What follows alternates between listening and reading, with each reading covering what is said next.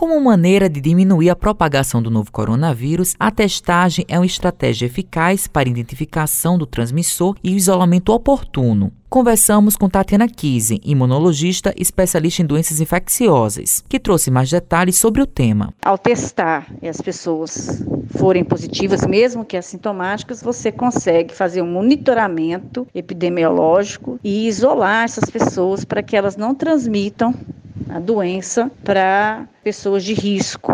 A especialista destaca quais são os métodos de testagem. R T P C R, que é o exame do nariz lá do cotonete, que identifica que você tem o vírus, certo? E também o teste do antígeno, que também é o cotonete no nariz ou na garganta, e faz um teste que é um teste mais rápido, que em vinte minutos, trinta minutos você tem aí já o resultado. São os testes mais rápidos de identificação de infecção ativa que a gente tem, tá? Para infecção já, já passou, a gente sabe que existe a sorologia, a gente pode fazer o exame dos anticorpos. Tatiana pontua com a importância da vacinação. Felizmente, vivemos num país de tradição de vacinas, onde as pessoas se vacinam, gostam de se vacinar, gostam de ver seus filhos vacinados, a carteirinha de vacinação preenchida. E apesar dos pesares com o movimento antivacinas que ocorre no mundo, o Brasil ainda tem uma porcentagem baixa, né, de antivacinas. Certo? O medo,